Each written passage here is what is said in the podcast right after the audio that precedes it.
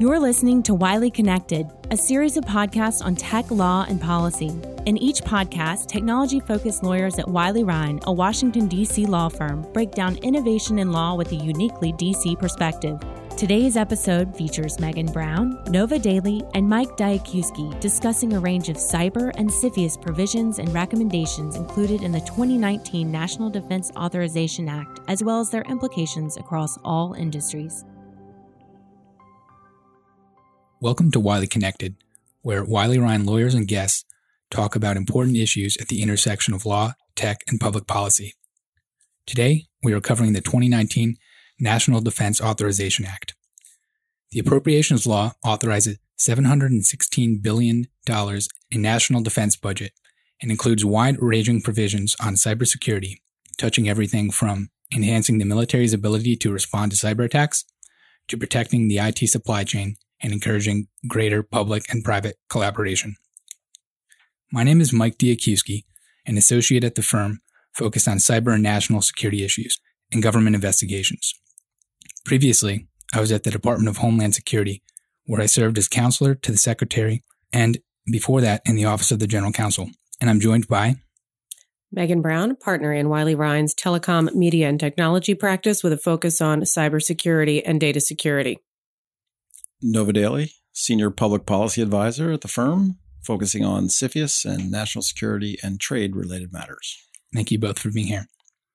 So, Megan, why is the 2019 NDAA important to companies in the tech sector? Well, the 2019 NDAA, otherwise known as the McCain Bill, has a lot of provisions in it that are not normally in the NDAA. Typically, the NDAA is focused on government contracting, defense appropriations, and sort of the, the guns and butter type issues. This NDAA came after several months of intense debate over things like trade policy, in foreign investment in the United States and various aspects affecting the tech sector. So we see a lot in here related to both cyber and national security that tech companies have to pay attention to in a way that they didn't in past years NDAA. Things like looking at telecom equipment, additional authorities for critical infrastructure collaboration that's going to touch the private sector, enhanced roles for certain federal government agencies, and overall enhanced scrutiny of the information and communications technology sector and its interactions with the government. Nova, looking at the big picture, what about the NDA jumped out at you that tech companies should be aware of? Well, clearly the new CFIUS law is significant and it was designed and came forth due to a real congressional and administrative drive to deal with Chinese acquisitions of critical technology companies here in the United States. Other portions of the bill that are important for technology companies are some of the restrictions on acquisitions of Chinese technology equipment. And as Megan noted, surely the cyber provisions are very important. But again, the biggest issue here is that Congress and the administration are aligned in dealing and protecting U.S. national security, especially in the technology world. The NDA also outlines a more aggressive posture on cybersecurity for the government writ large um, across both military and civilian agencies. This is consistent with what we've seen from DHS, the Department of Justice, and agencies at Commerce and around government. That's right, Mike. The NDAA calls for international norms and some better rules of engagement for cyber warfare. There's been a hunger for that kind of guidance from the federal government for a while because cybersecurity is inherently international. The cyber attacks we see from hostile nation states often are met with uncertainty about what are the triggers for United States response. So this bill tackles that in part. It states that the policy of the United States is to enhance deterrence and response response to foreign powers and calls on the United States to employ all instruments of national power, including offensive cyber capabilities. They're including in these concerns attacks against critical infrastructure. And this is why this bill has such import for the private sector because so much of the United States critical infrastructure is in the hands of the private sector. So this bill really reflects a unified approach, as Nova indicated, between uh, Congress and the executive branch to say cyber is an increasingly scary challenge for the United States, and we really need to make it the policy of the United States to send a message, as DHS Secretary Kirstjen Nielsen has been saying, that we're not going to take this lying down anymore. We're going to punch back. Thanks, Megan. How is this different than what we've seen in the past in terms of government involvement, particularly with the critical infrastructure sector? Well, there's decades of history of critical infrastructure companies working with the government in a variety of settings and ways. What we're seeing now, I think, is really a ratcheting up of that across the board, there are more calls from the government for collaboration on what they call collective defense. The Department of Justice and the FBI are working aggressively with the private sector, for example, to disrupt attacks. Taking down a botnet or sharing information requires a level of collaboration and creativity that they're really amping up with this bill and with other complementary activities. The NDA codifies several parts of U.S. cyber defense and it establishes this more aggressive posture about using all instruments of national power. It also is going to increasingly drive collaboration with the private sector because it establishes a new cybersecurity solarium commission that's supposed to look at various options for a more robust national defense, including deterrence, active disruption of adversary attacks. And that necessarily is going to have the government looking at its toolbox, which includes collaboration with the private sector who have um, unique skills, but also possess critical infrastructure. Uh, one thing to point out, though, that the NDAA does not do is in this panoply of options the government's looking at, the NDAA does not encourage the federal government to, nor does it change federal law about private sector cybersecurity activities or so-called active defense. Recently, Senator Sheldon Whitehouse called for Congress to look at whether and how Congress should authorize private hackback as a way to augment what the federal government's doing. This, however, has been a really controversial issue for some time. A Congressman, Tom Graves, has a bill pending in the House that would exempt certain activities from the Federal Computer Fraud and Abuse Act to allow certain active defense techniques. This is a tough question from my perspective. Uh, authorizing vigilantism on the internet is not a great policy outcome, but this shows the willingness of U.S. policymakers to look at creative solutions and increasingly expect the private sector to do more. Nova. As you mentioned, an important part of the NDA is the Foreign Investment Risk Review Modernization Act, or FIRRMA. This will significantly expand the jurisdiction and operational mandate of the Committee on Foreign Investment in the United States, CFIUS. Given your experience managing CFIUS at Treasury and work for clients on these issues, how big of a deal is FIRRMA? Thanks, Mike. That's a great question. And yes, as I referred to earlier, the change in the CFIUS process is the new FIRRMA bill that was passed as part of the NDAA. It's a very big deal in terms of the CFIUS world. When I was at Treasury helping manage the CFIUS process back in 2006 to 2009, one of the big issues that came out there and, and there was a transaction, the Dubai Ports World transaction, where a foreign act acquired the ability to manage U.S. ports.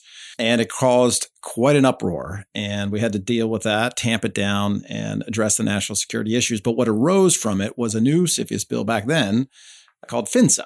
And that bill essentially was to deal with sort of the infrastructure, the acquisitions of manufacturing. Semiconductors was a part of it, but the technology side of CFIUS's focus was never completely there. So this new bill makes some big changes and realigns CFIUS and modernizes it to deal with the new technology issues that we face today. So to sort of go into some of the key changes that are happening in this bill? Well, certain investments in critical technologies and critical infrastructure companies and companies that maintain or collect sensitive personal data on U.S. citizens are now going to be subject to CFIUS jurisdiction if the investment can afford the foreign person access to material non public information. So in the past, there was a control standard. Did the foreign company acquire control of the U.S. business? Now it's a different standard. Do they have access to sensitive information, or non proprietary information about a company? That confers CFIUS jurisdiction now, which is a big difference. Other big issues that are out there real estate deals that were considered greenfield and not subject to CFIUS are now subject to CFIUS review, especially if they are real estate acquisitions near military bases or ports in sensitive areas. What I think is also the biggest change in CFIUS is now it's mandatory for certain transactions. In the past, it was always a voluntary process because we wanted an open investment environment in the United States. Now, for certain transactions where it's a foreign government controlled acquisition, over 10% of more than 10% in a US business, they have to, by law, file with CFIUS before they close the transaction. Now, it's not a full filing. It's a notice. It's a declaration, five page. So it's short. shouldn't be too hard, but it requires them to file before they close a transaction, which will help keep a spotlight on where state owned enterprises are investing in the private market. That's a big change there. Filing fees, other changes that are important. Now, CFIUS can require filing fees, whereas in the past it was something the US government, the taxpayer paid for. Now companies will pay for their own process. Extended timetables used to be a 30 day review to start things off and then maybe a 45 day investigation. Now that 30 day review is 45 days. Mitigation agreements, those are conditions placed on investment so CFIUS can clear it, where they require things such as board membership or the company to split off a portion of the US business. Now that mitigation is expanded in terms of their jurisdiction to require mitigation, to review mitigation, and also to reopen transactions where mitigations are violated. Information sharing is another key change. In the past, we really felt that by law we were constrained in the process and could only discuss and deliberate within the US government. Now the new law allows CFIUS and its agencies to go out to our foreign partners and talk to them about investment that has global implications. So that'll be important with addressing issues with our allies where we have and share a national security issue.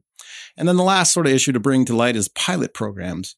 Although CFIUS regulations and the new laws won't really go into effect until regulations are finalized, which could be a year from now or more, the new bill allows CFIUS to put in place pilot programs that implement provisions that can't go into effect until regulations, but allow it to be implemented immediately. So you could see pilot programs on mandatory declarations, on real estate transactions, and whatnot.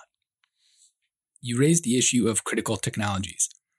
Given our audience here, can you elaborate on how CFIUS will interpret critical technologies moving forward and what this means for potential investments? Absolutely, Michael. So, of course, the standard definition of critical technology remains. So, items subject to international traffic in arms rules, those deal with things that have a military component. But the new change that CFIUS is making is that there's going to be critical technologies that also involved emerging or foundational technologies. So what is that? What are those technologies and what does that mean for the technology companies? Well, I think the way to sort of get an approach, because this is a process that's going to be discovered and determined by commerce.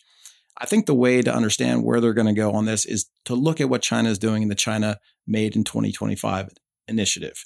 So, what China is focused on and where the US is going to be focused on in terms of new and foundational technologies will be things like advanced information technologies, AI, automated machines and tools, robotics, aerospace, aeronautic equipment, marine equipment, high tech shipping, modern rail, new energy vehicles, power equipment, ag equipment, new materials, and biopharma. Not a small list. No, certainly not. Is there anything else that tech companies should keep in mind here? Yeah, I think just three things, and I might have mentioned them all earlier. But originally, the bill gave CFIUS jurisdiction over IP transfers with associated services. That would have made a huge expansion. So imagine if CFIUS could review any IP transfer that had associated services that happened anytime.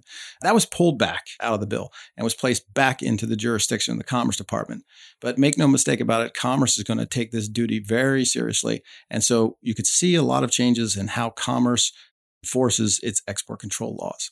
Again, as I mentioned, the mandatory declarations are a sea change for CFIUS, and I think something that folks need to keep an eye on. And the last issue, of course, the pilot programs. So folks should keep an eye on when they come out. It'll require a federal register notice in terms of what the administration is going to do, but that could happen really soon. We'll keep our eyes peeled. Megan, speaking of critical technologies, one of the provisions in the NDAA prohibits executive agency heads from using or procuring certain telecom and video surveillance equipment. What's the significance of this? Well, this provision in the NDAA actually is sort of a compromise after months of back and forth, particularly in the Senate, over concerns about China's impact on the supply chains that come into the United States networks as well as federal agency networks. So, a high profile issue.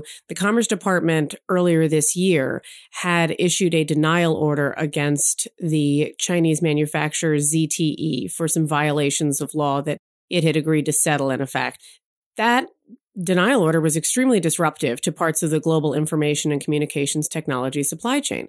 It also became very political very quickly. The Trump administration was trying to work out an accommodation to alleviate some of these unintended consequences when several folks in the Senate took exception to what they thought was an attempt to revive ZTE, which in their view was a company that was a very clear threat to the security of the United States, along with other Chinese companies that have been identified in the past as having national security risks due to their ties to the Chinese military. So, what happened in the NDAA was after several rounds of public statements and draft bills, we ended up here, which is a restriction on federal agencies procuring equipment from these companies. But you can hear from this clip of, for example, Senator Tom Cotton being very concerned about ZTE and the administration's position. And finally, our amendment would reinstate the original denial order for the purchase of American goods and service on ZTE to hold it accountable for breaking our laws. Now, I would say I, I don't see this amendment as contradictory or harmful to the administration's strategy when it comes to China and North Korea. If anything, I think it's complementary. Likewise, Senator Warner has expressed serious reservations and concerns about Chinese telecom carriers' impact on United States networks. Hitting ZTE with a fine or putting additional compliance team in does not get rid of the back doors that are built into this technology. Again, my background was in this field and let's listen to our national security experts and not have this equipment in effect permeate all over our country that would pose a huge national security risk. But the end result in the NDAA is a compromise. Some senators really wanted to reinstitute all of the provisions in that original denial order, which barred for present purposes really any interactions with ZTE in China. The senators wanted to put that back in by virtue of US law, but that didn't make it into the final NDAA. And this is really focused on federal agency procurement. It won't be the last we hear about these issues, though, because supply chain issues for the telecom sector and the IT sector are top of mind across the government.